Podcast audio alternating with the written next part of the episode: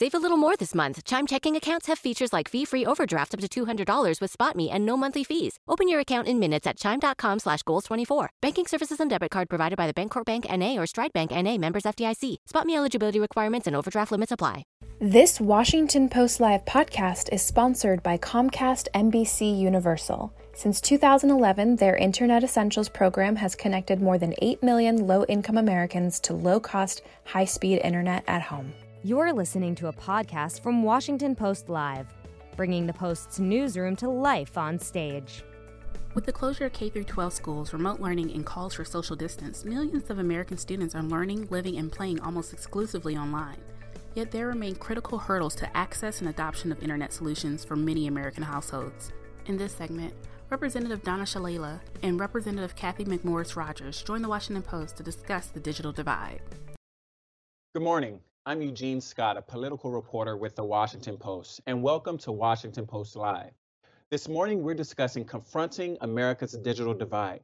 We're going to have a conversation with two phenomenal congresswomen discussing the digital gap during a global pandemic between many of the haves and have nots in our country's education system. My first guests are two leading congresswomen on this issue Cathy McMorris Rodgers from the state of Washington and Donna Shalala from Florida. Good morning. Good morning. Good morning. First, can we actually define what the digital divide is? Many people hear that term but have no idea uh, what that means. Uh, if you could share first, McMorris Rodgers, how you define that phrase. Sure. Uh, well, and, and thank you for highlighting this. I, I believe that closing the digital divide must be a top priority. I come from a district in Eastern Washington that is centered around the city of Spokane, but then in the outlying areas, I have many remote rural areas where there is still no coverage, uh, a little coverage. I define the rural divide or the, the, the digital divide, I should say, the digital divide because it's beyond rural. It's underserved communities, it's rural, remote communities, individuals, and communities that do not have an internet connection, do not have broadband services. Uh, some areas are still dependent upon dial up, some have nothing, but then others have very little. It, it doesn't meet the needs for education, for telehealth, for growing an economy, and that is the digital divide as I was as I would explain it. And Congresswoman Shalala, it's really a gap between the haves and the have nots. Those that have access to the internet and uh, can afford it uh, for their kids, for their families, and those that don't. And it's both rural areas in our country, and I have family in North Dakota, so I'm well aware of the rural challenges. But the urban challenges are three times as large. And we've done a lot of things for the rural uh, areas, not enough, in my judgment. But boy, we have to take on urban areas uh, in our country because that's where large numbers of people don't have access to the digital divide. And, and the county that I represent has the third highest percentage of households without an internet subscription. That mm. gives you some sense of uh, the challenges. Indeed. And so we have an idea uh, about the digital divide when it comes to urban and rural um, and and in other ways perhaps uh, that it exists in this country. But Congresswoman uh, McMorris Rodgers, can you talk a bit about how it maybe disproportionately affects uh, people of color and low-income citizens? Sure. Well, I think I think uh, what we're seeing is that you have this this gap, uh, this opportunity gap that is being um, heightened right now during COVID around digital connection and whether it may be people of color or low income, uh, people who live rural. I feel this this opportunity gap is widening, and I I heard about this before COVID uh, that kids needed an internet connection in order to do their homework, and more and more of our schooling, our education is online, and homework is done online, and so it is critical that kids have that internet connection and yet they were having to go to a hotspot in you know near the school or at mcdonald's or whatever it may be. And and then covid hit. I have three young kids so i have lived the reality of having kids at home. And and even with an internet connection there was more of a burden on our household and and trying to manage all of that um, we're seeing where the the educational uh, opportunity divide is widening and it's heartbreaking because education is so foundational to an opportunity for a better life. And so if kids do not have access to the internet, if they do not have access, and then they right now they do not have access to virtual school and staying on track with their with their schooling and their education. So this is this is foundational to an opportunity for a better life. That's interesting. I'm I'm sorry. We had a wonderful colleague that died recently, Representative John Lewis, and he said that access to the internet is the civil rights issue of the 21st century. He saw it as fundamental uh, to closing the gap, not only between rich and poor and rural and urban areas, but between minorities, low income minorities, and um, and uh, the rest of the population. So think of it that way as fundamental to bringing our country together and having quality education and quality health care. Congresswoman Shalala, can you speak to how that divide also exists in higher education? We know that before you were in Congress, you were president of uh, a couple of colleges, and so we we know that this is not something that is unique to K through 12. Yeah, you know, everybody thinks that uh, free tuition solves the problem of higher education for low income students. It does not, because there are so many other things that you need. As faculty members increasingly put everything online, um, I certainly did it as a professor because I wanted to reduce the costs of books. But students, college students, also needed access to laptops and um, and access to the internet, to high speed internet. And while we may have had that in the dormitories, access to good laptops, I, I can't tell you how many students I personally bought laptops for their laptops were stolen or broken. They couldn't finish their homework. And, you know, I personally went and and got them laptops. And all the universities I was at um, kept a storage uh, bin of them because they wanted to make sure that every student had all of the things that they needed um, to have a good education. So we have to think about not only access to schooling, but what students need to be successful there. And clearly, um, access to the internet and to the equipment to hook up to the internet uh, is critical. And by the way, this is so bipartisan. Mm-hmm. It is. Uh, Congresswoman McMorris Rodgers, another thing to think about here uh, is the FCC. Uh, we know that you have been critical of the FCC uh, for not meeting the broadband needs of rural communities. Is there anything that can be done to fix that? Yes, um, yes. I, am really, I'm really encouraged that just this year uh, we passed bipartisan legislation in the House, uh, signed um, by the the president in March, that will update our maps. And as uh, Donna just said, this was this is a bipartisan issue. This is, there is a recognition that this is so important to to our country, to America, to our future. Uh, um, closing the digital divide is is it may be our number one priority because it it impacts education, it impacts students, healthcare, telehealth, our economy and economic future. But uh, the legislation that we passed uh, will update the maps so we have been spending billions of dollars in, through the FCC and through USDA rural, rural development. And these maps were, were used to determine the priority areas for funding, where the greatest needs were, whether it was in Donna's uh, area that may be more urban or in rural remote areas. And yet the maps were not accurate. We so in my district, I the largest city is Spokane the map showed 100% of Spokane County covered. You go 15, 20 miles south of Spokane, they have no nothing. They do not have a wireless connection. They do not have broadband. They have nothing. You go north, and it showed 97% of Ferry County. Ferry County is probably it's more accurate that it's 3% covered, just the opposite. And and so these updating these maps is a is an important first step because we the federal government has been making a, a big investment, but we need to make sure that it is smart and that it is uh, strategic. So I think uh, this legislation was a, an important step in the right direction and really pleased that we were able to come together and get it done. And the FCC, uh, to give them some credit, uh, they recently um, did the health uh, uh care support program uh, for mm-hmm. uh, rural hospitals. We need to do a lot mm-hmm. more for individuals. And, you know, um, Cathy, there's a lot of money in the E rate program.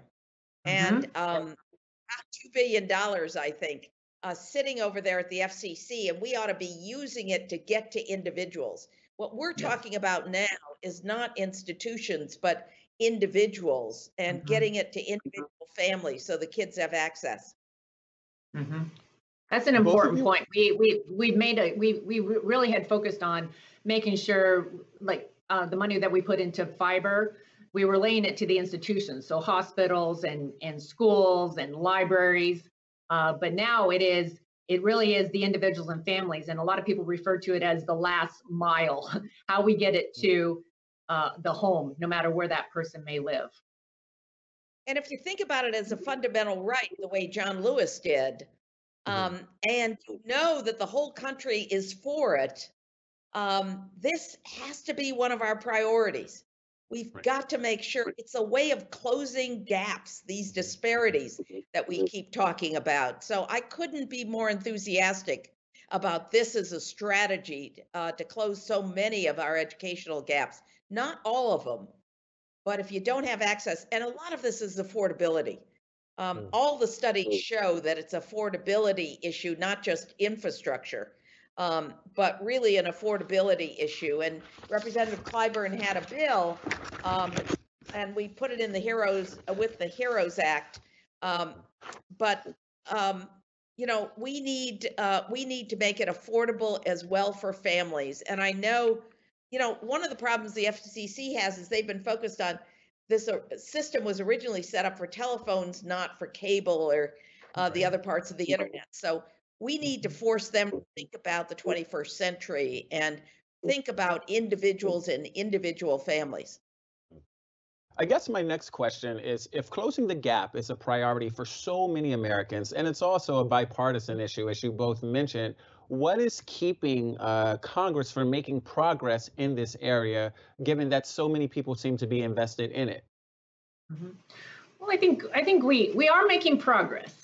Uh, so I think it's important to recognize the investments that have been made, both by the federal government, as I just mentioned, in uh, big investments to make sure that institutions, the hospitals, the the, the libraries, the schools had that basic fiber. Um, I also think that the work that we've done around mapping is really important.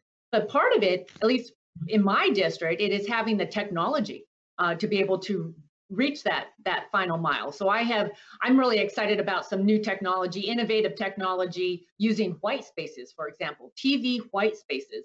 Microsoft has a pilot project right now in one of the re- most remote uh, regions of my my district to to be able to use transmit that signal using TV white spaces. So when I was a kid, we had three stations, two, four, and six, and and sometimes it would get a little fuzzy with today's technology, you can send those sig- signals clear more more clearly and and be able to utilize the the space in between those TV stations. So I I'm really excited, and I have uh, worked and and pushed the FCC to to be able to use this kind of technology. So some of it is uh, making sure that we are uh, embracing the the new the new um, ways to deliver the signal because laying fiber uh, is is is part of basic. I think that's part of basic infrastructure anymore. It's it's it's it's uh, anal- It's uh, the same as uh, the importance of electricity. Um, I believe that that that fiber is so important, but there are regions I know in my district where laying fiber c- today is cost prohibitive, and so this new technology will will help in ways that we also need to be exploring. You know, Comcast you know. has a program. Yeah, Comcast no, please, has ahead. a program launch over a thousand Wi-Fi connected uh, lift zones and community centers nationwide. And um, the Miami Heat here is uh, the first uh, uh South Florida organization to to join um, uh, this effort. Uh, the service is free for some eligible low-income households, and others can pay as low as $9.95 a month. So we need more of that um, uh, to help, and we need to cover the country. This is doable in the next year or so. We just have to make sure that everybody sees the connection between this and what we're going through in terms of the pandemic, because it really is connected. Great. Uh, as you two know, uh, we have an election coming up in less than five weeks, and, and I would love to hear your thoughts on uh, why you believe a certain candidate, be it President Trump or Joe Biden, is best equipped uh, to address this issue of the digital divide. I actually think Cathy and I are the best candidates to uh, address That's great, Donna. we've got it. to we've got to elect people from both parties who are committed and understand how central this is to closing a lot of these disparities gap, gaps and providing opportunity in our country. Um, you know, I I know Joe Biden is deeply committed to doing this within a short period of time, but I want to make it very clear that this has to be bipartisan. We've got to put that kind of energy behind this. Mm-hmm. And I I I um I appreciate what Donna had to say. In my from my perspective, this is an important part of America America winning the future. And uh, we just passed out of the Energy and Commerce Committee a package of bills around emerging technology. And as I as I think about some of these issues, these are not Republican or Democrat issues. These really are about America, and it's about America's future and making sure that everyone is uh, given that opportunity for a better life, that no one's left behind. And I I know that um, my, my heart's broken. Uh, my my son at the end of the school year, he's in seventh grade, and we turned in all of his material for school and and school were telling us that 30 35% of the kids did nothing and and as i talked to schools in eastern washington part of that part of that big challenge is the internet connection and so i think uh, winning the race to 5g is is really important. It's important to our economy. It's important to our our children that next generation. It's important to our national security. Um, i just introduced some legislation that would uh, do an inventory of spectrum that is currently within the federal government so that we can get a better handle on what's available and how it's being used so that we can be smarter about how we deploy and make sure that we are not leaving anyone behind that we are closing this digital divide once and for all and I, I finally i would also just say that i think this is a public private it's going to take the public sector and the private sector and i appreciated donna pointing out what comcast has done actually 800 companies during this pandemic signed the FCC's Keep America Connected uh, plan for this summer and, and going into the fall, a commitment to step up and, and make sure that no one was was being cut off during this pandemic. And that's the kind of all hands on deck approach that we need to have. Well, Congresswoman McMorris Rodgers and Congresswoman Shalala, I so appreciate you taking time out of your day to speak with us and share with our viewers your thoughts on this very, very important issue. Thank you for highlighting it. Uh, good to be with you and good to be with uh, you too, Donna. You too, Cathy. Uh, thank you very much. This is really important. You all have a great day. Thanks for listening. To hear more interviews from this series and other Washington Post Live programs, Visit us at WashingtonPostLive.com. Hopefully, this is the last time you'll hear this ad. Because with Chime checking account features like fee free overdraft up to $200 with SpotMe and getting paid up to two days early with direct deposit, you can probably treat yourself to an ad free upgrade to spend more time listening to your favorite podcasts, or at least grab yourself an extra morning latte this month. Join millions of Chime members who work on their financial progress with fee free overdraft and no monthly fees. When you find new ways to save, you can reach your financial goals easier and still have the occasional treat. Take more control of your finances and say goodbye to monthly fees. Open your account in minutes at chime.com slash goals 24. That's chime.com slash goals 24. Chime. Feels like progress. Banking services and debit card provided by Bancorp Bank NA or Stride Bank NA, members FDIC. SpotMe eligibility requirements and overdraft limits apply. Terms and conditions apply. Go to chime.com/disclosures for details.